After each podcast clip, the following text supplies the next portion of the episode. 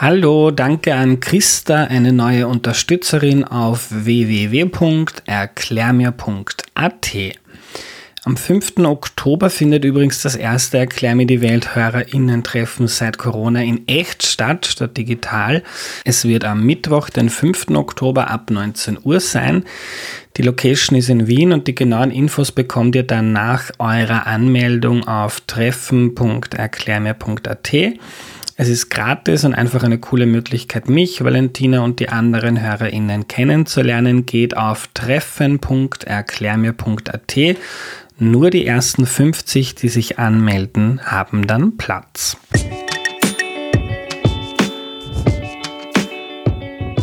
Hallo, ich bin der Andreas und das ist Erklär mir die Welt, der Podcast, mit dem du die Welt jede Woche ein bisschen besser verstehen sollst. Heute geht es um die ideale, ja die perfekte Schule und wie die ausschauen könnte, das erklärt uns Christiane Spiel. Hallo. Hallo. Hallo liebe Christiane, schön, dass du da bist. Kannst du dich zu Beginn noch kurz vorstellen, bitte? Ja, also mein Name ist Christiane Spiel. Ich bin emeritierte Professorin an der Universität Wien. Was heißt das? Dass ich im Ruhestand bin. Nur emeritiert heißt, dass man eigentlich auch noch länger arbeitet. Ich habe Mathematik, Geschichte und Psychologie studiert, wollte zuerst Lehrerin im Gymnasium werden, dann habe ich mich später eigentlich mehr oder weniger durch Zufall auf die Psychologie zugewendet und bin dann in die Wissenschaft gekommen, auch mehr oder weniger durch Zufall. Aber die gefällt mir sehr gut und ein Schwerpunkt meiner Forschung liegt im Bildungsbereich. Ja. Christiane, ich würde gern so eine Vision entwerfen, auch wenn sie vielleicht nur ein Traum bleibt und dann auch darüber sprechen, ähm, wie man sich denn vielleicht annähern kann an so ähm, ein ideales Schulsystem. Aber wenn wir mal damit anfangen, ähm, welche Funktionen sollte eine moderne Schule im Jahr 2022 oder in den nächsten 10, 15 Jahren, was sollte die den Kindern, den Jugendlichen mitgeben? Ich glaube, was sie den Kindern mitgeben sollte, hat sich nicht verändert, war genauso vor Jahrhunderten. Nur die Umwelt hat sich geändert. Das heißt, sie muss eigentlich in der Lage sein, junge Menschen auf eine Welt, die jetzt sehr komplex ist und immer komplexer sein wird, schwierig sein wird, vorzubereiten. Und zwar so, dass sie nicht nur Vertrauen haben, dass sie auf diese Herausforderungen reagieren können, sondern dass sie auch das Vertrauen und die Zuversicht haben, dass sie die Probleme meistern können und die Welt verändern können zum Guten. Mhm.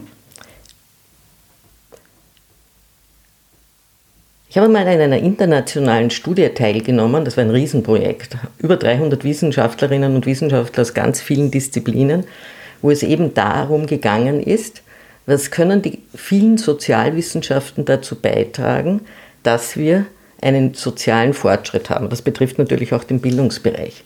Und da haben wir in einer Gruppe internationaler Forscherinnen und Forscher, also wirklich von ganz vielen Ländern, von Indien, von Südafrika und so weiter, vielen Disziplinen überlegt, was sind eigentlich die Ziele und Aufgaben von Bildung und Schule. Und wir haben eigentlich nur uns auf vier Ziele geeinigt. Das erste ist, der Bildungsbereich soll dazu beitragen, dass wir unsere individuellen Begabungen und Talente entfalten können. Also das heißt, was kann ich, was liegt mir und das soll unterstützt werden. Das Zweite ist, es soll dazu beitragen, dass man sozusagen Verantwortung in einer Gesellschaft übernehmen kann und will. Also dass man bereit ist, in, innerhalb des eigenen Umfelds, aber jetzt noch mehr in einer globalisierten Welt. Das dritte ist natürlich dann doch ein ökonomisches Ziel, denn letztlich soll das Bildungssystem uns auch die Möglichkeit geben und uns vorbereiten, dass wir uns selbst erhalten können und einen Beruf ergreifen können, ist auch wichtig. Und das vierte Ziel haben wir gesagt, es muss dazu beitragen, dass Bildungsgerechtigkeit gefördert wird. Mhm. Also viele Ziele, ähm, eigentlich, wenn du es so beschreibst, sehr simpel, auch so Vertrauen haben in sich, ähm, mit Veränderungen umgehen können, ähm, Verantwortung übernehmen, was ja wichtig ist in einer demokratischen Gesellschaft, weil die bleibt ja nicht von alleine eine Demokratie. Ähm, wie, wie ist denn der Status quo? Wie gut erreicht denn die Schule oder die Schulen in Österreich diese Ziele? Diese Ziele, glaube ich, erreichen nirgendwo vollständig also Schulen und Bildungssysteme vollständig alle Ziele. Wir brauchen uns nur, schauen wir uns das letzte Ziel an, Bildungsgerechtigkeit. Da haben wir in Österreich und auch das noch vor der Pandemie, die das sicher noch verstärkt hat, schon große Probleme gehabt. Und die bestehen noch immer. Also das heißt, die Ziele werden noch nicht erreicht, so wie wir es gerne hätten. Und da steht übrigens auch diese Ziele mehr oder weniger indirekt auch in der Bundesverfassung in dieser Form. Mhm. Ähm, inwiefern ähm, fehl, also woran fehlt es, dass Bildungsgerechtigkeit im österreichischen Schulsystem erfüllt wäre? Ach, da gibt es viele Punkte. Ich will nur, ich will ein Beispiel nennen. Ich glaube, das kann sich jeder auch gut vorstellen. Wenn wir uns anschauen, äh, so wissen wir mittlerweile, nicht unbedingt äh, durch Studien in Österreich, aber in vielen anderen Ländern, dass es eigentlich am wichtigsten ist, eine Unterstützung und Förderung und vor allem auch Ausgleich möglicher Benachteiligungen ganz früh. Man kann sich ja vorstellen, wenn jetzt ein Kind, sei es durch die Familienumstände, die Eltern haben eine niedrige Bildung, können vielleicht gar nicht die Sprache in dem Land, also haben Migrationshintergrund. Äh, das heißt, die können das Kind nicht unterstützen. Es gibt aber auch Kinder, die einfach genetisch mehr Probleme haben. Je früher ich diese Probleme entdecke und je früher ich hier fördere, desto größer ist die Wahrscheinlichkeit, dass dann das Kind, wenn es in die Schule kommt, nicht die Frustration erlebt, die anderen können das alle, ich kann es nicht. Dann kommt nämlich dazu, dass das Kind nun das nicht kann, sondern dass es auch darüber frustriert ist, die Motivation verliert und dann sozusagen sukzessiv in einen negativen Kreislauf kommt. Daher wäre es eigentlich ganz wichtig, dass wir möglichst viel in den frühen Bereich investieren um möglichst früh mögliche Benachteiligungen auszugleichen, aber auch um Begabungen und Interessen zu entdecken. Denn wir alle lernen viel lieber, das macht uns mehr Spaß, wir sind erfolgreicher, wenn wir etwas tun, wenn wir etwas machen, was uns liegt und wo wir auch den Erfolg sehen. Mhm. Aber in Österreich ist es so, abgesehen davon, dass der Elementarbereich, also insbesondere eben fürs Alter von 0 bis 3, es insgesamt wenig Angebote gibt, so kommt noch dazu, dass man dafür zahlen muss, während das Universitätsstudium ist vorwiegend gratis. Das heißt, wir sind sozusagen, wir finanzieren die öffentliche Hand und damit eigentlich auch jeder, finanziert wesentlich mehr sozusagen den Bereich, wo man ja schon Matura hat und sozusagen schon viel erworben hat und weniger dort, wo es eigentlich speziell im Sinne einer Bildungsgerechtigkeit gebraucht wird. Mhm. Und da braucht es dann nicht nur politische Reformen, sondern das ist, hat ja auch was mit Kultur zu tun, oder? Ganz stark. Da kommen wir zu einem ganz schwierigen Thema, nämlich von, sagen wir mal, Geschlechtsstereotype beziehungsweise eben kulturelle Haltungen. Es wird noch immer, kann man durchaus hören, dass es heißt, eine gute Mutter muss natürlich zu Hause bleiben bei dem Kind. Äh, und man bedenkt gar nicht, äh, dass natürlich die Bildung in der Familie ist ganz wichtig und Unterstützung. Aber zu Hause kann ich weder so viel Spielzeug anbieten, ich kann nicht anbieten, dass diese Kontakte mit Gleichaltrigen und auch schon mit anderen Kulturen, wie früh die und selbstverständlich die stattfinden. Äh, und außerdem ist natürlich ein Kindergartenpersonal auch entsprechend ja, pädagogisch gebildet, sodass es ganz gezielt auch unterstützen kann. Das heißt, das ist ja eine Ergänzung. Aber viele, wie gesagt, glauben noch, nein, die Mutter muss zu Hause bleiben, das ist die einzige gute Bildung und vergessen dann auch, dass die Mütter dann Schwierigkeiten haben, möglicherweise wieder in den Beruf einzusteigen. Und wir sehen ja das auch im gesamten System. Das heißt, Frauen verdienen dann weniger als Männer und es besteht die Gefahr auch dann der Armut oder Verarmung Verarmung in der Pension, weil sie eben nicht entsprechend viele Jahre haben, weil sie vielleicht unter, ja, nicht in dem gleichen Niveau einsteigen, wo sie vorher ausgestiegen sind und so weiter. Und noch zum Aspekt der Universität. Das ist ja auch so, dass ähm, natürlich profitieren jetzt auch Menschen, die aus Familien kommen ohne, ohne Universität, wie zum Beispiel ich, war der Erste, der studiert hat in der Familie ähm, von äh, davon, dass man jetzt gratis auf die Uni gehen kann in Österreich, aber hauptsächlich sind dann halt Menschen mit eh aus Familien, ähm, die, die bildungsnah sind und ähm, gerade im Elementarbereich in den ersten Jahren würden sehr stark auch Menschen profitieren, die ähm, ja, wie du sagst, bildungsfern genau, genau. aufwachsen. Und ich bin sehr dafür, dass äh, junge Menschen, der, die eben in vielleicht keinen so hohen sozioökonomischen Familie aufwachsen, also wo die Eltern nicht Akademiker sind und so weiter, dass die auch studieren. Aber wenn die dann Schwierigkeiten haben bezüglich Finanzen, da braucht es eine gute Stipendienunterstützung. Da bin ich total dafür. Also das heißt jetzt nicht gratis, meinte ich, äh, es ist nicht unbedingt notwendig in allen Fällen, dass es gratis ist, aber Unterstützung ist ganz wichtig. Aber es wäre ganz wichtig, dass wir genau dort wo eigentlich eine Förderung und Unterstützung gebraucht wird, diese auch investieren und dass wir auch diese Kultur schaffen. Ja?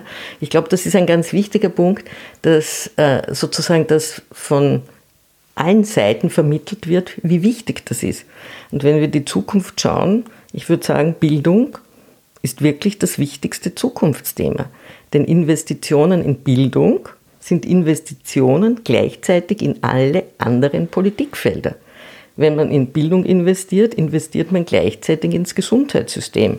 Denn Menschen, die eine höhere Bildung haben, leben gesünder, äh, die, die sind auch später erst sozusagen schwer krank, also im Sinne, dass sie eine Versorgung und eine Pflege brauchen und so weiter. Sie verdienen mehr, das heißt, die Wirtschaft profitiert davon, aber auch der Finanzminister, denn sie zahlen mehr Geld. Sie sind demokratiebewusster, umweltbewusster, das zeigen alle Studien. Das heißt, Investitionen in Bildung ist gleichzeitig ganz breite Investitionen in das gesamte gesellschaftliche System. Das heißt, eine politische Ansage könnte dann sein, ähm, wir machen eine Garantie für alle Kinder ab, ich weiß nicht, eins, zwei ähm, jeder, der möchte, kriegt einen Gratisplatz, der, ähm, wo man super gefördert wird, wo die Leute super ausgebildet sind. Das ist so unsere Garantie. Das wäre schön, nur jetzt müssen wir mal überlegen, wie lang dauert das, bis wir das erreichen. Ja? Denn das sind alles Ziele, die, also das kann man nur unterstreichen. Und es gibt, wie gesagt, Studien höchster Return on Investment. Das heißt, jeder Euro, der dort investiert wird, kommt um ein Vielfaches zurück. Aber bis das umgesetzt ist, dauert Das heißt, ich bräuchte jetzt solche Einrichtungen, die müssten gebaut werden. Ich brauche das Personal. Das heißt, ich müsste viel mehr Ausbildungsplätze schaffen. Ich muss gleichzeitig den Beruf attraktiver machen. Denn derzeit, wir machen viele Studien auch mit Element Kindergärtnerinnen, Elementarpädagoginnen, die sind gar nicht zufrieden mit der Situation. Die verdienen relativ wenig Geld, der Beruf ist nicht sehr angesehen, es ist aber auch durchaus stressig, ja, weil sie faktisch eigentlich gefordert sind, dauernd in der Gruppe zu sein, denn wenn einem Kind was passiert, haften ja sie. Also das heißt, man muss hier sehr, sehr viel tun und damit es dann auch funktioniert, muss man das wunderbar durchdeklinieren, was das alles bedeutet und welche Maßnahmen man setzen muss. Und jetzt kommt eines der Probleme im Bildungsbereich und drum äh, ist das nicht ein Lieblingsbereich von vielen Politikern, weil die Ergebnisse, wenn man solche Maßnahmen macht, so wichtig sie sind, dauert erst Jahre, bis man sozusagen die Früchte sieht, die Wirkung sieht. Und die meisten Politikerinnen und Politiker schielen auf die nächste Wahl, ja, denn wer weiß, ob sie nach der nächsten Regierungsumbildung noch dieses Amt innehaben. Und daher ist das Engagement im Sinne, ich investiere in Maßnahmen, deren Erfolg ich möglicherweise selbst gar nicht einfahren kann, sagen wir mal, oft enden wollend. Mhm. Und ist aber jetzt nicht nur die Politik dran schuld, sondern auch die Erwartungen, die die Menschen an die Politik haben. Weil wenn ich drauf, wenn ich eher die Person wähle, die ein Zuckerl vor der Wahl macht, als die, die jetzt die große Reform macht, von der meine Kinder irgendwann profitieren werden, bin ich ja auch ein bisschen mhm. mit Schuld. Ich glaube, es, es, ja, man kann natürlich sagen immer, dass wir alle mitschuld sind. Aber ja, weil wir, äh, wir sind ja Teil der Demokratie und da kann jeder daher dazu beitragen. Aber ein sehr wichtiger Punkt ist, glaube ich, dass die, diese Wirkungen im Bildungsbereich nicht so gut mit noch dazu einfachen Worten, so dass es jeder nachvollziehen kann, vermittelt werden. Allein der Begriff Bildung ist ja so, was ist Bildung? Ist ja auch so ein, ein komplizierter Begriff, das beginnt schon damit. Die meisten denken dann nur an Schule, es fällt ihnen vielleicht ihre Schulzeit ein, die möglicherweise nicht alle Erlebnisse so großartig waren. Und äh, es wird viel zu wenig klar mit nachvollziehbaren Beispielen vermittelt, was das eigentlich bedeutet, wenn ich dort investiere. Und zwar genau, wie du gesagt hast, mit Blick, was bedeutet das für deine Kinder? Willst du nicht, dass es deinen Kindern vielleicht besser geht als mir oder sicherlich nicht schlechter? Und wenn wir uns jetzt anschauen, wie die Welt momentan ist, ist das schon eine ordentliche Bedrohung. Und da muss man drüber nachdenken, was kannst du tun, was kann jeder tun und was wäre eigentlich wichtig für die gesamte Gesellschaft. Und da ist mir immer wieder aufgefallen, ich habe oft Diskussionen mit Kollegen, mit Lehrpersonen, also bei vielen Veranstaltungen, dass sehr viele sehr stark doch, auch nachvollziehbar, auf sich und ihre eigenen Kinder bezogen sind. Also Hauptsache, zum Beispiel eben akademische Eltern, mir ist es ganz wichtig, dass mein Kind natürlich dann ebenfalls studiert, einen Beruf ergreift, wo man sicher sein kann, es wird gut verdienen und so weiter. Dass die aber gar nicht drüber nachdenken, wie wichtig es für die gesamte Gesellschaft ist, dass auch viele, viele, viele andere möglichst alle eine gute Bildung haben. Denn dann geht es der gesamten Volkswirtschaft gut. Wenn alle anderen oder sehr viele anderen arbeitslos sind, äh, keine gute Bildung haben, dann geht es auch diesem einzelnen Kind oder den Kindern nicht so gut. Und das wird oft vergessen. Und ich glaube, alle diese Dinge müssten wesentlich stärker und zwar eben mit einfachen Beispielen vermittelt werden. Mhm. Also Schritt 1 und Priorität 1, Frühförderung, Elementarbereich, ja. da kann man schon sehr, sehr viele Probleme ja. lösen. Ähm, wie geht's dann weiter? Ähm, jetzt ist es so, mit sechs Volksschule, mit zehn dann entweder Mittelschule, Gymnasium. Wie schaut die Schule dann aus? Gibt es eine Gesamtschule? Geht die von der Früh bis am Abend? Fängt sie später an? Sitzt man klassisch, so wie jetzt, so in einem, in einem Klassenzimmer, jeder an seinem Tisch? Also, ich würde sagen, man kann es jetzt ja ohnehin nur für diese Situation beschreiben, denn eine gute Schule oder wenn man sagt, so wäre es ideal, muss sich immer an die Herausforderungen und an die Umwelt anpassen. Wir haben vorher die Digitalisierung nicht gehabt. Wir haben jetzt eine Situation mit einer Pandemie, einem Krieg. Das heißt, die Schule, wie wir sie uns wünschen, wäre eigentlich so adaptiv, dass sie auf die Umweltherausforderungen reagiert, aber auch auf solche Krisensituationen zu einem Modus, ohne dass sie zusammenbricht und dass sie sozusagen Mut und Zuversicht aber auch die Förderung von Kompetenzen erhält. Was also wir lange wissen, nur ist das wieder ein Kulturthema ist, natürlich wäre ich für eine gemeinsame Schule, das ist gar keine Frage, und für eine gemeinsame Schule auch für eine verschränkte Ganztagsschule. Was meine ich damit?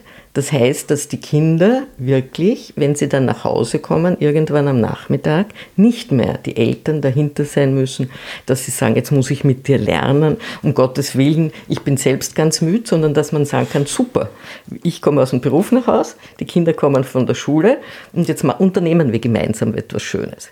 Also das heißt, es kommt keine Belastung. Und äh, gemeinsame Schule heißt natürlich durchaus, dass man sagt, ein Kind hat eben eine stärkere Begabung, das wird nicht das einzige sein in einem bestimmten Fach, dann macht es dort sozusagen mehr fortgeschrittene Kurse, während ein anderes wieder in einem anderen Bereich. Und äh, verschränkte Ganztagsschule heißt eben, dass der Unterricht sowohl am Vormittag als auch am Nachmittag stattfindet und dazwischen dann eben freie Zeiten sind, wo man gemeinsam isst oder das eine Kind macht mehr Sport, das andere wieder mehr Musik, weil es dem besser gefällt und so weiter. Also dass man diesen auch individuellen Neigungen und Interessen nachgehen kann. Und was ich vor allem wichtig finde, ich habe über das jetzt äh, in den Let gerade, die Pandemie war natürlich eine Herausforderung und wir haben auch ein sehr großes Projekt zu lernen in diesen Zeiten gemacht mit zigtausenden Teilnehmerinnen und Teilnehmern. Äh, was eigentlich wichtig ist vor allem, weil das muss ja eine Schule eben leisten, was ich schon am Anfang gesagt habe, es muss auf diese komplexe Welt vorbereiten und zwar inklusive, dass man Mut und Zuversicht hat. Was heißt das daher? Wir sollten trennen in der Vermittlung von Wissen zwischen Pflicht und Kür. Pflicht wäre, das zu vermitteln, wo man sagt, das brauche ich als Basis, um mich selbst weiterzubilden und auch mit anderen zusammenarbeiten zu können, zu kommunizieren. Dazu wird sicher können, dass ich äh, sinnverstehend lesen kann, schreiben kann, dass ich Grundkompetenzen in Mathematik habe und so weiter. Aber darüber hinaus sollte es so etwas wie eine Kür geben, dass ich mich nämlich in meinen individuellen Begabungen, Interessen und Talenten vertiefen kann. Warum? Das hat zumindest zwei Gründe. Der eine Grund ist, dass die komplexen Herausforderungen der Zukunft vielfältiges Wissen von jungen Menschen benötigen. Und wenn wir alle nur das Gleiche lernen und davon manche eben sagen, ich muss jetzt Mathematik so viel lernen, ich hasse es und ich sitze aber Stunden, damit ich sagen wir, die Matura schaffe, das ist, und damit ich es nachher nie mehr anschaue, ist das ja eigentlich völlig verrückt. Also, das heißt, wir brauchen diese Basis, aber darüber hinaus die Vertiefung in den Bereichen, weil dann die Motivation wesentlich größer ist, wenn mich das interessiert, wenn ich den Erfolg merke. Und damit haben wir insgesamt eigentlich Menschen, die, wenn wir alle zusammennehmen, jetzt in, sagen wir, in einer Schule, viel mehr können. Weil zwar nicht jeder das Gleiche wie das anders kann, aber in Summe viel mehr. Und was man natürlich in diesem System auch lernen muss, ist, dass man miteinander arbeitet. Die, die, Probleme, die die Zukunft bringen, werden die meisten, die größeren, nicht von einzelnen Menschen gelöst werden können. Das heißt, die Schule muss bereits mit Problemen konfrontieren, für die es keine vorgefertigten Lösungen gibt. Nicht, ich kriege jetzt ein Beispiel und soll es lösen, die Lehrperson weiß die einzig richtige Lösung und ich muss schauen, dass ich diese Lösung, die die Lehrperson schon weiß, finde, sondern dass man mit Problemen konfrontiert ist, wo es eben keine Lösungen noch gibt und wo man im Team mit unterschiedlichen Kompetenzen zusammenarbeitet, wo man lernt, ah, wie entwickeln wir überhaupt eine Strategie, wie wir vorgehen? Dann komme ich drauf, kommen wir drauf, die Strategie passt nicht. Das ist aber kein Fehler. Nein, das ist ein toller Lernerfolg, dass ich erkenne, erstens, ich habe eine Strategie entwickelt, aber ich erkenne auch, dass die nicht passt und entwickle eine andere. Also, dass Fehler hier als ein ein Lernfortschritt gesehen werden. Und das sind, glaube ich, Herausforderungen oder Aufgaben für Schulen. Und jetzt diese Pflicht, äh, zum Beispiel Mathematikkompetenz, das wird dann heißen, in so einer Schule ähm, ist man nicht gezwungen, acht, neun Jahre jede Woche dreimal oder zweimal, ich Schule schon so lange aus, in Mathematik zu sitzen, sondern man könnte zum Beispiel sagen, jeder ähm, muss einmal diese Prüfung in dieser Prüfung oder in diesen Prüfungen zeigen, dass er diese Grundkompetenzen hat und dann ist das abgeschlossen und das kann bei manchen länger dauern und bei manchen genau. kürzer.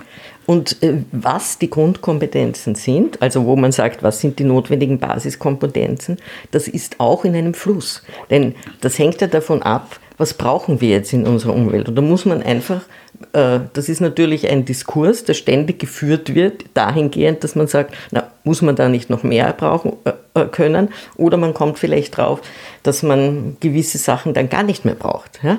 Also und daher wieder in einem Bereich reduziert. Aber ich das heißt, es muss schon eine Übereinkunft sein und es kann durchaus auch ein Kind länger brauchen. Es kann aber auch passieren, dass ein Kind dann draufkommt, zum Beispiel, dass Mathematik gar nicht mag, aber dass es für etwas anderes, was ihn interessiert, sagt, ich brauche das aber, das muss ich mir erwerben. Ja?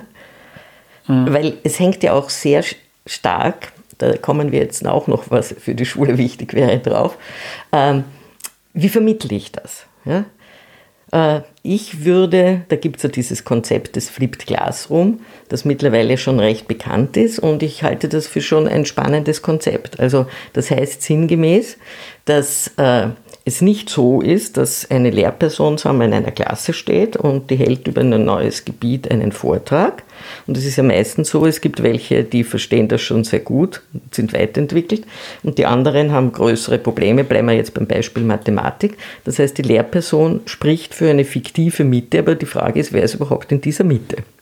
Da ist es doch viel besser, dass dieses Lehrmaterial gut aufbereitet wird, idealerweise auch kleine Videoclips es zum Beispiel gibt, wo gerade Personen, die das besonders gut erklären können, nicht jede Lehrperson kann das in gleicher Weise gut erklären, aber die, die es am besten erklären können, da werden Videoclips gemacht und dann schaut sich halt ein Kind in der Vorbereitung, wenn es das nicht so gut kann, dieses Videoclip, wo eine Formel oder was immer erklärt wird, öfter an, ein anderes Kind weniger oft, dafür schaut sich dieses etwas anderes an, öfter an. Also je nachdem, wo meine Stärken und Schwächen liegen, desto häufiger mache ich etwas oder desto mehr vertiefe ich mich darin.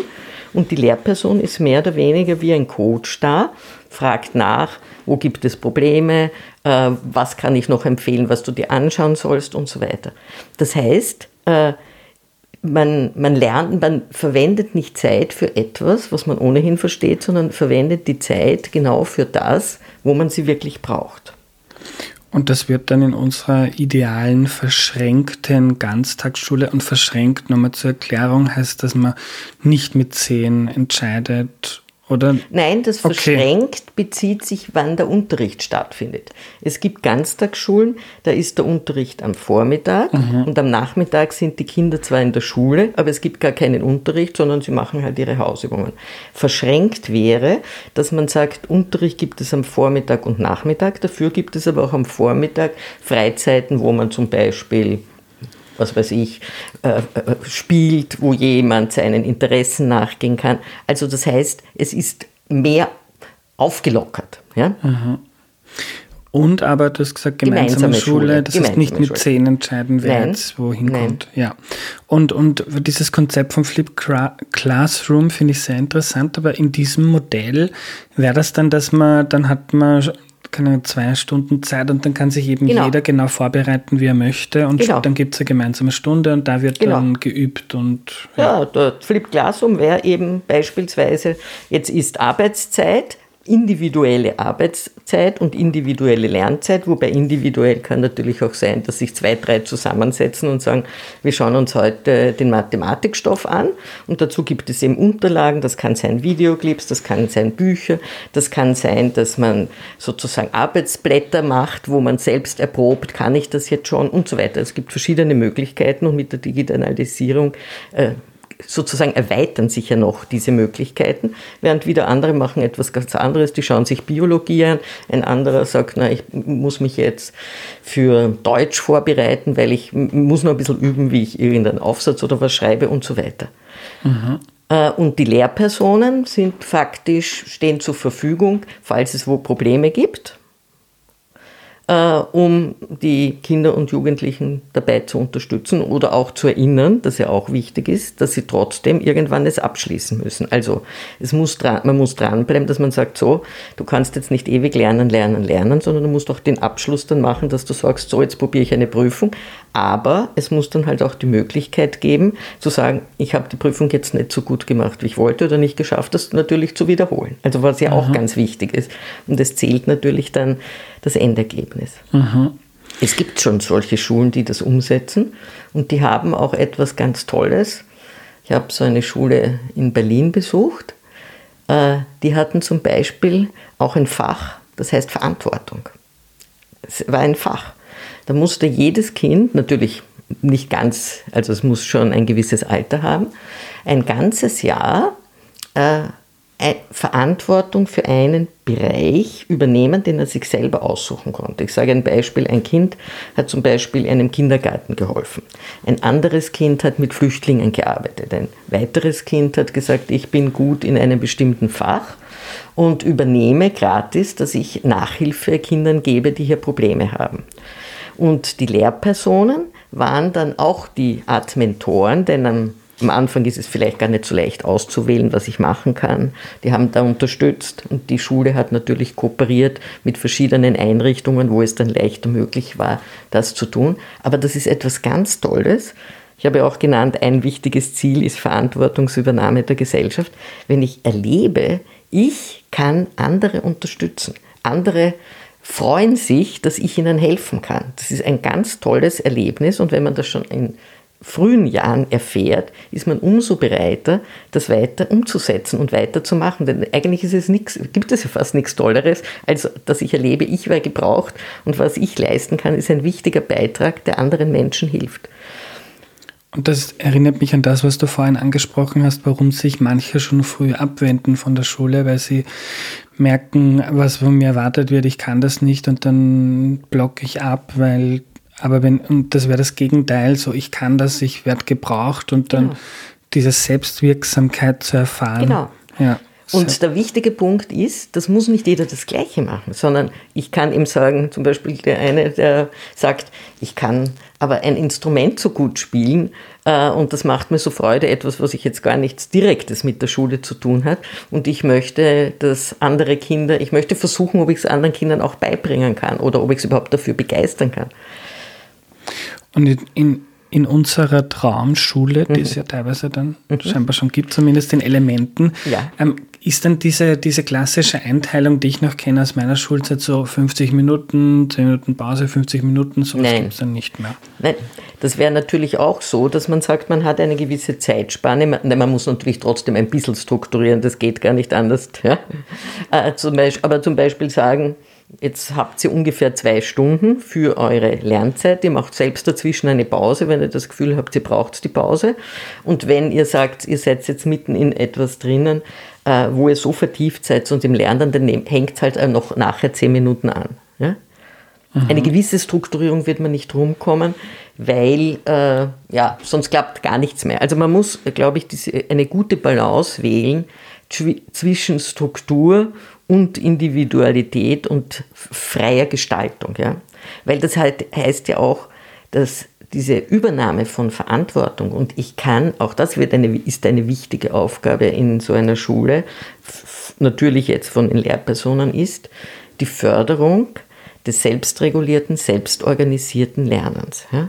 Denn wenn wir die Schule verlassen, sollten wir eigentlich so auf die Welt und auf unsere spätere Lern-, Bildungs-, Berufskarriere vorbereitet sein, dass wir sagen, wir fühlen uns überhaupt nicht bedroht, wenn wir in eine Situation kommen, wo wir was Neues lernen, sondern wir wissen, wie wir selbst organisieren, dass wir lernen können. Wir wissen, wie wir einen Zeitplan machen. Wir wissen, welche Unterlagen wir brauchen. Wir wissen, wie wir unsere Motivation aufrechterhalten, uns selber kleine Belohnungen setzen und so weiter. Und das ist nicht selbstverständlich, dass das jeder von sich aus kann, aber es ist eine wichtige Aufgabe dieser Schule, einer Schule, das zu vermitteln. Und übrigens die Pandemie hat ja ganz klar gezeigt, wie wichtig das war. Ich forsche seit 25 Jahren zu diesem Thema und die Pandemie war eigentlich, so furchtbar sie war, wie ein natürliches Experiment, weil jetzt plötzlich alle Kinder in dem Lockdown zu Hause selbst ihr Lernen organisieren mussten. Die Lehrperson war nicht da, die Rückmeldungen geben konnte. Also das heißt, ähm, sie waren gefordert, genau das zu tun. Und da hat sich gezeigt, wir wussten das ja schon aus unseren Studien, dass natürlich bisher die Schule das nicht ausreichend vermittelt hat. Natürlich manche konnten es besser, aber es gibt eine große Heterogenität und viele waren, das haben sie uns auch geschrieben und mitgeteilt, am Anfang völlig gestresst, wie mache ich das überhaupt? Mhm.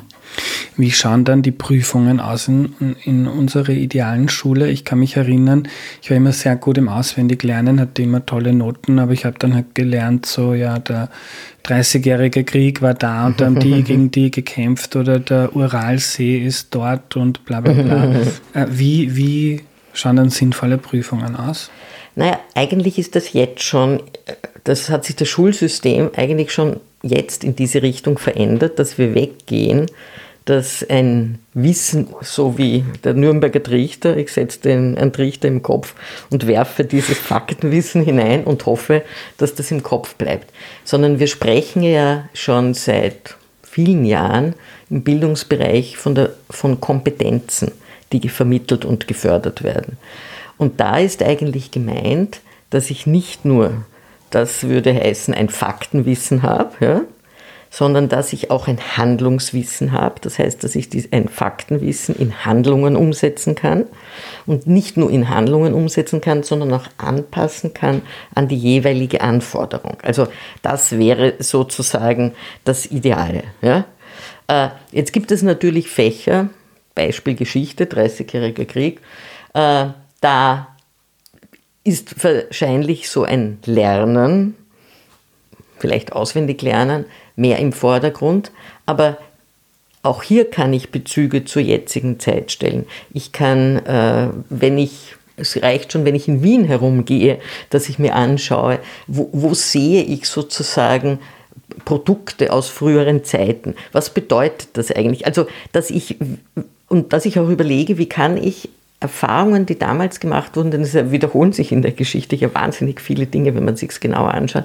Wie kann ich diese Erfahrungen auf die Jetztzeit, auf meine Situation umlegen? Was bedeutet das? Also, dass man wirklich wegkommt von diesem reinen Faktenwissen. Es wird, es wird uns nicht erspart bleiben, auch wenn ich jetzt von dieser Pflicht und Kür rede, dass wir einige Sachen einfach wissen müssen. Wir, darum, wenn wir nicht herumkommen, weil sonst dauert es einfach immer zu lang. Mhm wenn, dass wir uns nicht einige merken. Aber trotzdem ist der wichtige Punkt, dass man es schafft, das Wissen, das man hat, nicht nur auswendig zu produzieren, sondern weiß, wie ich es nutze zum Handeln. Gibt es in Österreich schon Schulen, die dem nahe kommen, was du jetzt äh, skizziert hast? Äh, ich habe erzählt von dieser äh, Schule in Berlin, ja, Schule Berlin Mitte. Äh, die haben dieses Konzept, also viele Elemente davon, äh, realisiert. Und dieses Konzept wurde auch publiziert. Und es ist zumindest in vielen Bereichen bekannt. Ich glaube, auch in Österreich gibt es Schulen, die versuchen, das so umzusetzen, vielleicht auch nur in Teilbereichen, denn das ist eine ziemliche Herausforderung, weil ja, ich habe gesagt, wir brauchen Materialien dazu. Aber diese Materialien müssten dann wirklich für alle Fächer äh, Wobei wir auch die Fächertrennung uns gut anschauen müssen, denn wenn wir im Spät, darum sage ich, wir müssen in heterogenen Gruppen arbeiten, denn später, wenn ich mit einem wirklichen Problem konfrontiert bin, ja schlecht sagen können, das ist jetzt ein Problem von Geografie oder von Biologie, sondern das ist einfach ein Problem. Und da muss man dann Wissen von vielen Bereichen zusammentragen. Und daher halte ich es für sehr wichtig, dass schon in der Schule die Probleme so gestellt werden, dass sie dann nicht ein Problem von Biologie sind, ein Problem von Physik, ein Problem von, ich weiß nicht, Geschichte, sondern dass es ein Problem ist und man bringt sein Wissen ein, beziehungsweise eine Gruppe ihr heterogenes Wissen ein. Ja. Eine ja. Freundin von mir arbeitet in einer Privatschule, die sehr nach dem klingt, was du da beschreibst. Nur die haben dann das Problem, dass sie, also das ist ein Verein, der sich so selbst organisiert und, den, und wo die Eltern auch viel mitreden, was auch sehr anstrengend sein kann. Aber die haben ein bisschen das Problem im österreichischen Schulsystem, dass sie dann trotzdem immer gezwungen sind, dass sie die Kinder dann da ähm, an einen Ort bringen, wo sie dann dieselben Prüfungen so. machen müssen ja. wie die anderen, was oft dann irgendwie überhaupt nicht, also da muss man viele Kompromisse eingehen, damit die dann trotzdem die offiziellen Bildungsabschlüsse in Österreich ja. alle kriegen. Ja, aber das, was ich ja meine, ist, dass die ganze Schule das Schulsystem sich so entwickelt. Es sind fast immer Vorreiterinnen und Vorreiter, die eben dann in einer Gruppe so eine besondere Schule gestalten. Aber letztlich müsste man auch mit Blick auf eben diese komplexe Welt, wie sie ist, und die Komplexität hat in der letzten Zeit ja explosionsartig zugenommen. Ja? Und auch wir leben ja die Globalisierung. Wir können in Österreich nichts Isoliertes eigentlich machen, weil wir überall, das zeigt uns jetzt, also die ganze Situation mit Gas, mit Energie und so weiter äh, und dem Krieg, weil wir sozusagen die Welt eben global vernetzt ist. Äh, und daher muss, wenn auch am besten natürlich das Bildungssystem in vielen Ländern, aber auf jeden Fall, wenn das gesamte Bildungssystem sich entsprechend ändern und viele Elemente hier übernehmen und natürlich überlegen, darum habe ich auch gesagt, was ist Pflicht, was ist Kür, äh, wie sollen Prüfungen ausschauen, dass man sich darüber einigt und dass dann möglichst alle Schulen das machen. Das wäre das Wichtige. Und da muss natürlich das Prüfungssystem dann auch angepasst mhm. werden. Ja, ich habe sehr viele Fragen von HörerInnen bekommen und eine der schönsten kommt von Babsi, die hat geschrieben, wie kriegen wir das Aber aus dem Bildungssystem.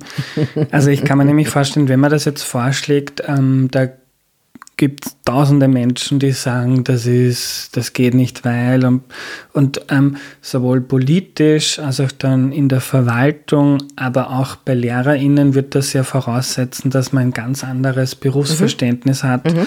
Ähm, das klingt irgendwie auch anstrengender. Mhm. Ähm, wie, wie kommen wir dahin, Christiane?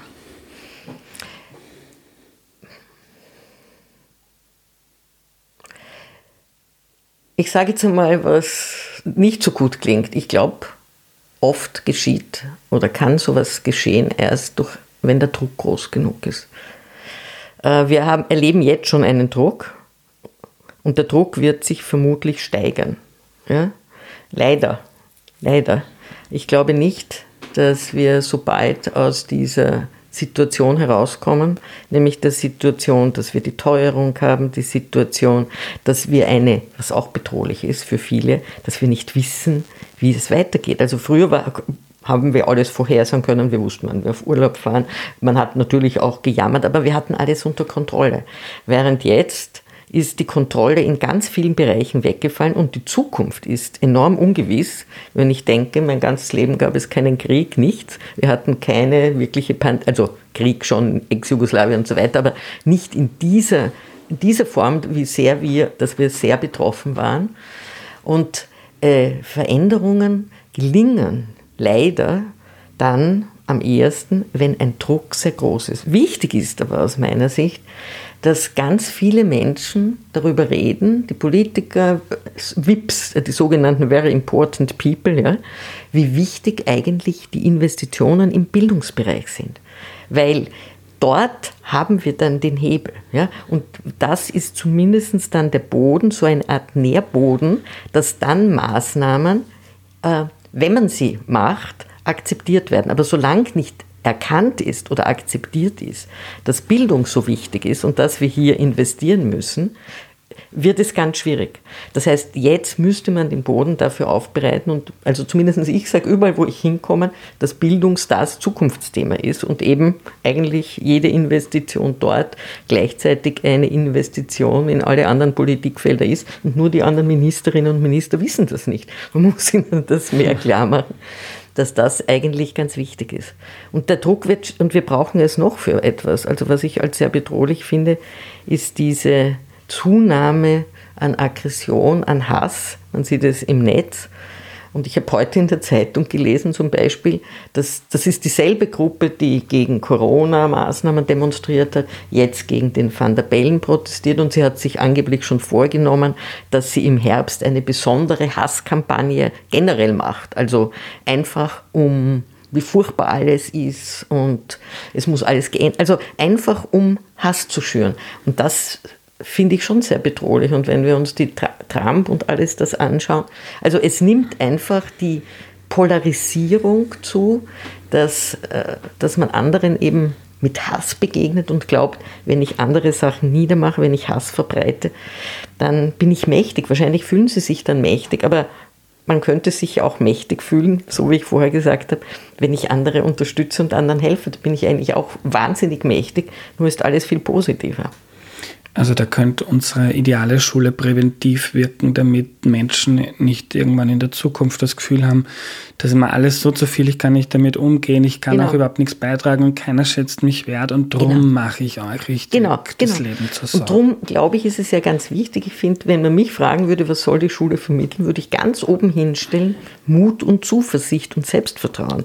Ja? Und nicht als erstes nennen Mathematik, äh, Geschichte oder so etwas und das ist wichtig und das erfahre ich dadurch, darum sage ich ja, Förderung der Interessen und Begabungen, äh, angepasste Lernaufgaben, dass ich auch eine Chance habe, sie zu lösen. Denn wenn ich Aufgaben bekomme, die so schwierig sind, dass ich mich schon bedroht fühle, dann kriege ich bestätigt wahrscheinlich nachher, ich habe es nicht geschafft. Und dann traue ich mich schon bei dem nächsten nicht und dann komme ich genau in diese Negativspirale. Was sind denn so Anforderungen an eine Lehrperson für diese Art der Schule der Zukunft? Eigentlich genau die gleichen, wie wenn ich sage, was für Kompetenzen, welches Wissen sollten junge Menschen haben. Die sollten auch mutig sein, zuversichtlich sein, Selbstvertrauen haben und so weiter ist auch ein ganz wichtiger Punkt. Und es macht doch nichts wenn eine Lehrperson einmal sagt, also das kann ich jetzt nicht, da muss ich mir selbst das anschauen und so weiter. Das ist überhaupt kein Problem, aber dass sie auch Modelle sind dadurch. Ja? Also Modelle äh, für, wie gehe ich, wie gehe ich mit Herausforderungen um, wie gehe ich damit um, wenn ich mit anderen zusammenarbeite. Ich glaube, das ist ganz wichtig.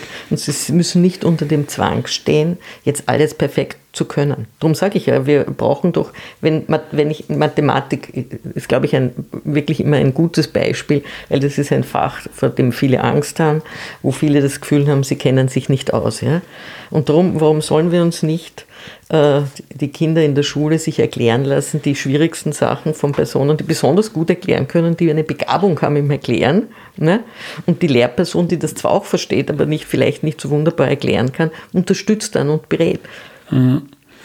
Jetzt war ich vor Corona viel an Schulen, ähm, um Workshops zu machen und Podcasts aufzunehmen und so weiter. Und da war im Lehrerinnenzimmer nicht immer mein Eindruck, dass da so viel Mut und Zuversicht herrscht, sondern oft auch Frust und teilweise Zynismus. Man fühlt sich nicht wertgeschätzt mhm. und ähm, man zerbröselt ein bisschen in diesem System. Auch wenn man mit mhm. Idealen anfängt, dann werden einem die mit mhm. der Zeit ausgetrieben. Ähm, also da braucht es vielleicht auch einen Kulturwandel, ja, die Wertschätzung, die ein Lehrer hat kriegt er jetzt immer nur die Beschwerden von den Eltern oder, wie, oder ist er sehr anerkannt, mhm. ähm, verdient genau. er auch ordentlich und so weiter? Ich weiß gar nicht, ob es unbedingt das Verdienst ist, wobei mhm. die Grundschullehrer, die verdienen doch schon deutlich weniger. Also im Prinzip hat sich ja bei der Lehrerinnenausbildung eine Änderung ergeben. Ich meine, ich war selbst in diese Änderungen involviert in diesem Prozess. Also die neue Pädagoginnenbildung hat ja schon dahingehend die Änderung, dass alle alle jetzt auf Masterniveau studieren und dass die Ausbildung für eine Altersstufe erfolgt und nicht für einen Schultyp. Vorher war es ja so, so nach dem Motto, je jünger die Kinder sind, also wieder falsche Richtung, desto kürzer braucht die Ausbildung sein, statt dass man sagt, genau dort muss ich besonders unterstützen und fördern, weil es ganz wichtig ist, in jungen Jahren eben Benachteiligungen auszugleichen, Begabungen zu erkennen und so weiter. Sondern also jetzt ist es für alle gleich und früher war es auch so, dass man für den Schultyp, wo man sagt, da gehen eh ohnehin die Kinder hin, die, ja, die nicht so viel können, war auch die Ausbildung kürzer. Es war ja früher die Ausbildung äh, für die Hauptschule und später für die neue Mittelschule kürzer als fürs Gymnasium. Das ist jetzt aufgehoben. Und die Ausbildung ist auch mehr orientiert, also als wissenschaftliche Basis eben, was ich angesprochen habe, die Vermittlung von Kompetenzen. Also das heißt äh, eben dass man es schaffen sollte, eben nicht nur Faktenwissen, sondern auch dieses Handlungswissen zu vermitteln. Das ist, glaube ich, schon ein wichtiger Schritt in diese Richtung. Ja.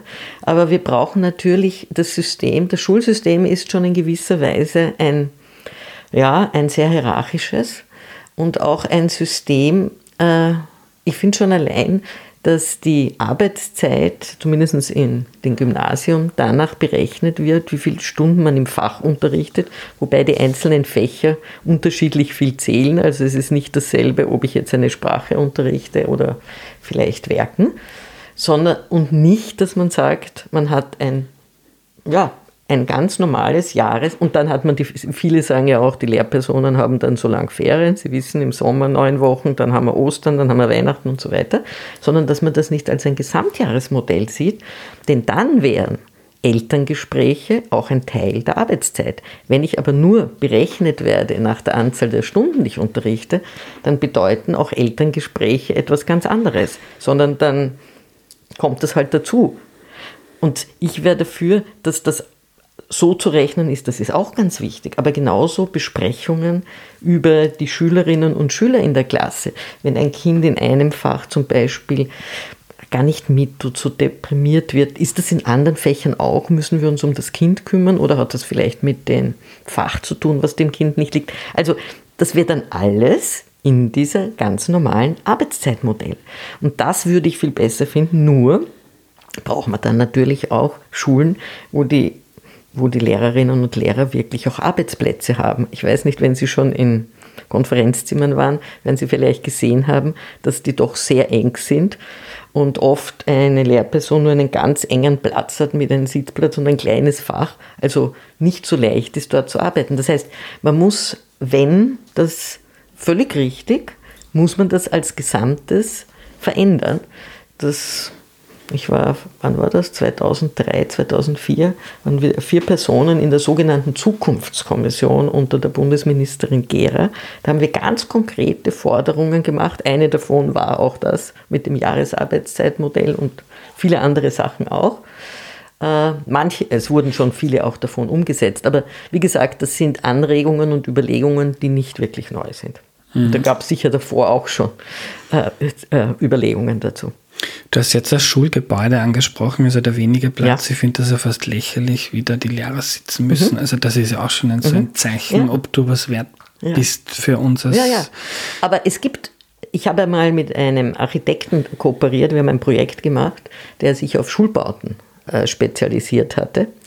Äh, und da ist da gibt es schon sehr viele neue gute Ideen. Ja? Also zum Beispiel, dass man wesentlich flexibler ist, was die Räume betrifft. Also, dass man Wände eben verschieben kann, äh, Wände neu aufbauen kann. Denn dann ist doch wunderbar, wenn ich zum Beispiel, wenn ich sogar spontan in der Schule sage, wir machen, weil wir jetzt irgendwas Tolles geschafft haben, ein gemeinsames Fest, dann schiebe ich halt Wände beiseite und wir können das machen. Äh, und wir haben einen großen Raum oder umgekehrt, wenn man sagt, ich brauche einfach mehr Ruhe, dass man sagt, wir können auch kleinere Einheiten machen, wenn sich jemand sagt, ich muss mich jetzt wirklich konzentrieren zum Arbeiten. Also, dass die Schule einfach an sich ein Ort ist, den man flexibel gestalten kann. Ich würde noch gerne über die Auswahl von Lehrpersonen sprechen. Jetzt gibt es ja Länder, ich habe im Kopf in Finnland, auf zehn Bewerber kommt ein Job. Also mhm. das ist so sehr, also quasi nur die Besten werden genau. LehrerInnen in Österreich. Ähm, das habe ich auch schon sehr oft von ähm, Bekannten von mir gehört, so Leute, die nicht wissen, also ich kenne auch viele idealistische Lehrer, das muss man auch immer sagen, aber es ist auch so ein bisschen, ich weiß nicht wirklich, was ich machen soll, ich mache mal Lehramt und da habe ich meinen Job und dann passt das schon. Ähm, wie, wie wählen wir, also wenn die Schule so umgebaut wird, große ähm, Wertschätzung für Bildung, die Kultur ändert sich, dann wird ja auch, ähm, dann werden dann vielleicht auch Leute angezogen, die, die, heute sehr idealistisch sind und die aber sich denken, ich zerbreche am Schulsystem, ich bringe mich lieber woanders ein. Mhm. Ähm, wie wählen wir dann Lehrpersonen aus? Also, dass es in Finnland, vielleicht noch ein Satz zu Finnland, dass das in Finnland so ist, ist natürlich auch ein ein Element des Erfolgs des finnischen Schulsystems. PISA waren sie ja immer PISA-Sieger oder zumindest an zweiter, dritter Stelle. Und da geht es um Kompetenzen, denn PISA prüft ja Kompetenzen, weil wir unterschiedliche Schulsysteme haben, also was man wirklich anwenden kann. Äh, und das hat damit zu tun, dass natürlich Bildung und Schule einen hohen Stellenwert in Finnland haben. Ich meine, das hat ja einen Grund, warum die Besten der Jahrgänge sagen, ich möchte diesen Beruf ergreifen. Und da sieht man, dass wir in Österreich da schon noch also das Image nicht in, so ist, dass man sagt, ich bin richtig stolz darauf, dass ich Lehrerin und Lehrer bin. Das ist so ein, drum, wenn Bildung so wichtig ist, müsste, muss ja auch dieser Beruf so ganz wichtig sein, dass ich dazu beitrage, dass junge Menschen dann sich bewähren können in dieser Welt. Das ist auch eigentlich was ganz Tolles. Ja? Äh, also ich glaube, es muss eine Mischung sein aus äh, sozusagen persönlichen Haltungen und Einstellungen, aber natürlich auch, um das kommen wir nicht herum, äh, die Kenntnisse, die in den Fächern erworben werden. Und ich glaube, das muss gestaffelt sein. Ich wäre ja sowieso sehr dafür, ähm, ich habe mich mit Auswahlverfahren an Universitäten forschungsmäßig in verschiedenen Bereichen beschäftigt, zum Beispiel auch in der Medizin. Und ich bin sehr der Ansicht, dass äh, Aufnahmeverfahren generell so sein sollten, dass sie einen Blick in die Zukunft geben. Also ich prüfe nicht, wie gut kann ich das, was ich in der Schule gelernt habe, denn es kann ja sein, dass ich, was weiß ich, die letzten zwei, drei Jahre mit irgendwas ganz anders beschäftigt war und da jetzt, wenn ich zum Beispiel Mathematik geprüft würde oder Sprachen, das nicht so gut kann, sondern es soll der Blick in die Zukunft gegeben werden. Das heißt, Elemente aus dem Studium, vielleicht auch Elemente, die bereits so ein bisschen mit der zukünftigen Tätigkeit dazu äh, zu tun haben. Diese Sachen soll ich vorher als Unterlage und alles bekommen, denn dann sieht man auch, wie groß ist der Einsatz dafür, wie wichtig ist mir das, dass ich das schaffe. Ja? Aber ein Blick in die Zukunft. Und dann würde ich es machen, damit es kommt immer darauf an, wie viele sich bewerben. Ja? Also wenn die Relation zwischen der Anzahl derer, die einen Beruf haben wollen, und den Plätzen, die es gibt, also da kann man ja auch noch diskutieren, aber sagen wir mal, den Plätzen, den es gibt, sehr groß ist, also es bewerben sich zehnmal so viel, ja, dann werde ich nicht alle hineinlassen können, weil ich habe dann weder einen Hörsaal, der so groß, also es wird ganz schwierig, weil ich dann gar keine normale Studienbedingungen hätte. Ja? Also wenn ich statt 10 100 habe oder statt 100.000, sind das keine re regulären mhm. Studienbedingungen. Also das geht nicht. Das heißt, da brauche ich so ein Auswahlsystem, wo eben man die Möglichkeit hat, durch Engagement mit dem Arbeiten von Unterlagen sich zu bewähren. Und äh, die Gruppe, die sozusagen das knapp nicht schafft, ja, die würde ich möglicherweise dann doch sozusagen probeweise aufnehmen, weil das, ja, und das anschauen, beziehungs äh, und schauen, ob sie es doch schaffen. Beziehungsweise habe ich gefunden, das war in der Medizin möglich und das kann man vielleicht beim Lehrberuf aufmachen, dass man sagt, wenn es darum geht, äh, ich brauche in dem Beruf auch welche, die jetzt vielleicht sagen wir mal jetzt in den Fächern, die sie dann studieren wollen, ist ja wurscht, also die sie dann unterrichten wollen, nicht ganz so gut sind, die aber dieses hohe Engagement, diese hohe pädagogische Interesse haben, dass die über einen anderen Weg auch hineinkommen.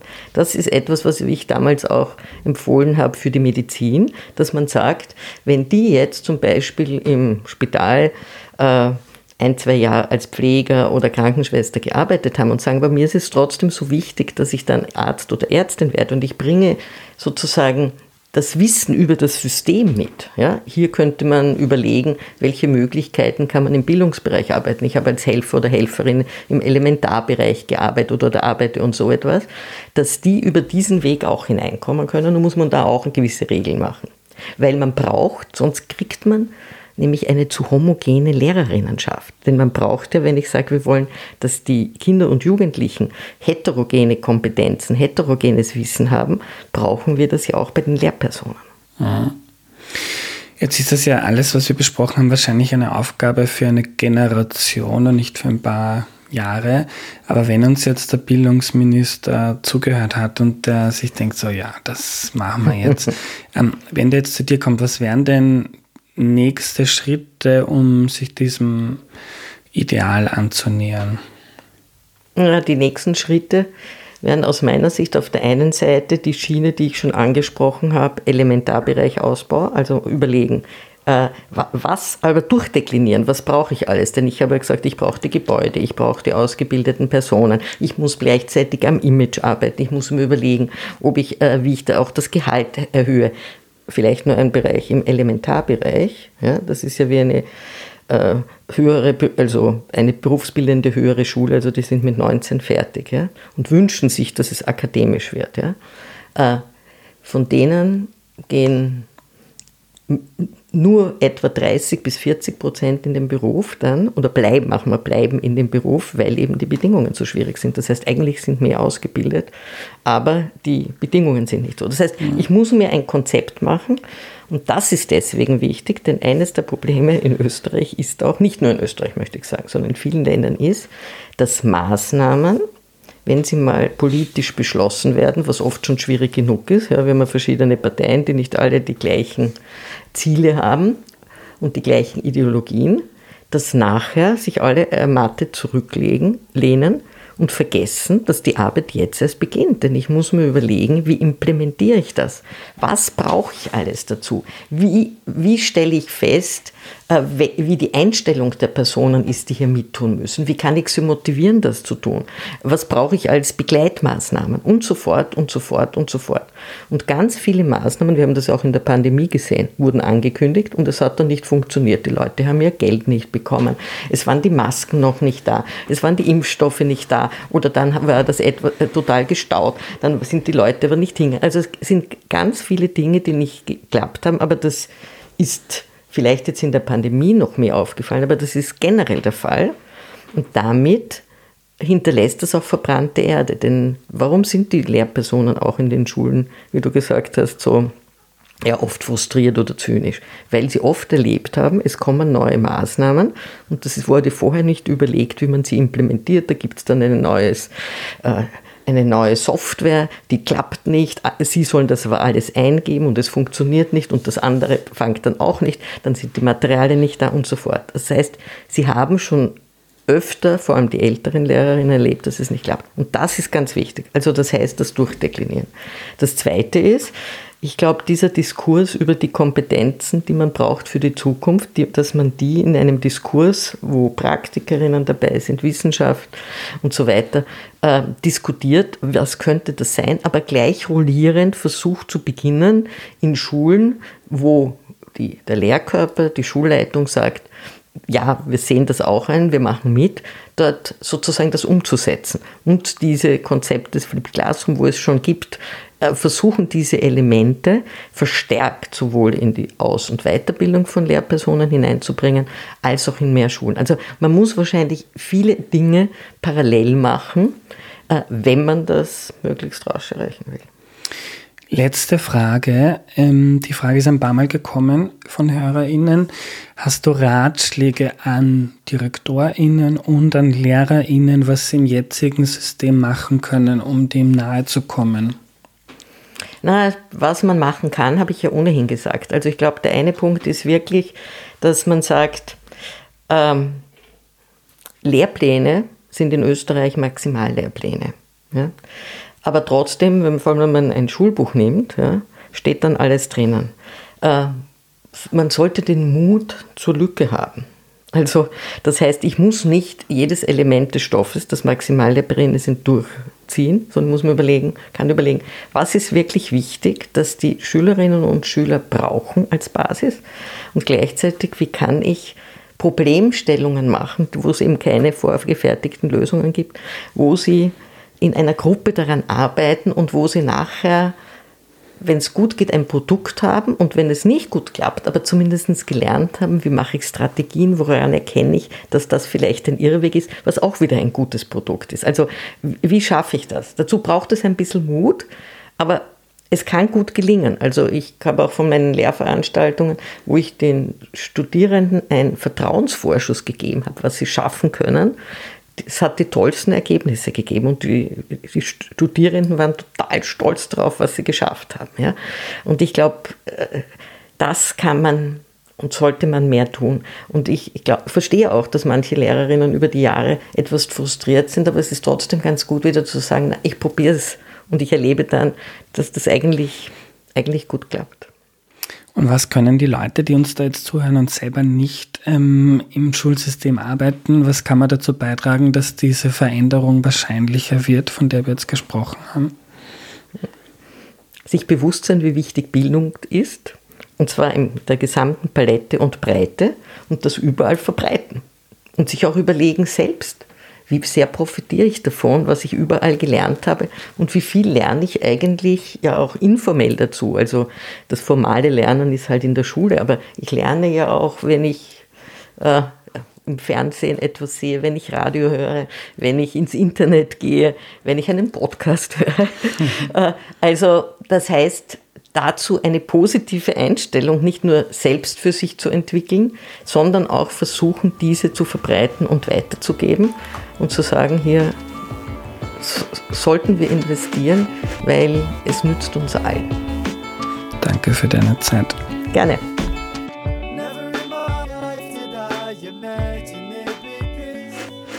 Was nehme ich mir mit? Ich fand das eine unfassbar faszinierende und inspirierende Folge. Es ist sicher auch für viele Eltern und Lehrerinnen und Direktorinnen auch frustrierend, weil der Status quo so weit weg davon ist. Spannend fand ich das Modell, die Schule in Pflicht und Kür zu trennen.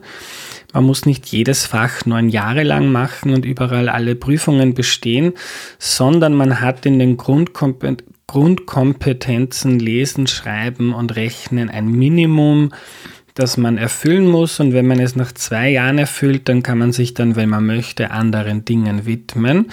Und jede und jeder kann sich dann Kurse aussuchen, die einem liegen, Spaß machen, wo man sich dann viel mehr damit beschäftigt. Es hat das Potenzial, die Kinder viel, viel mehr zu motivieren als die Mathematikprüfungen, die manche das ganze Schulleben lang fertig machen und die deshalb dann eigentlich überhaupt keine Lust auf Schule oder Lernen haben.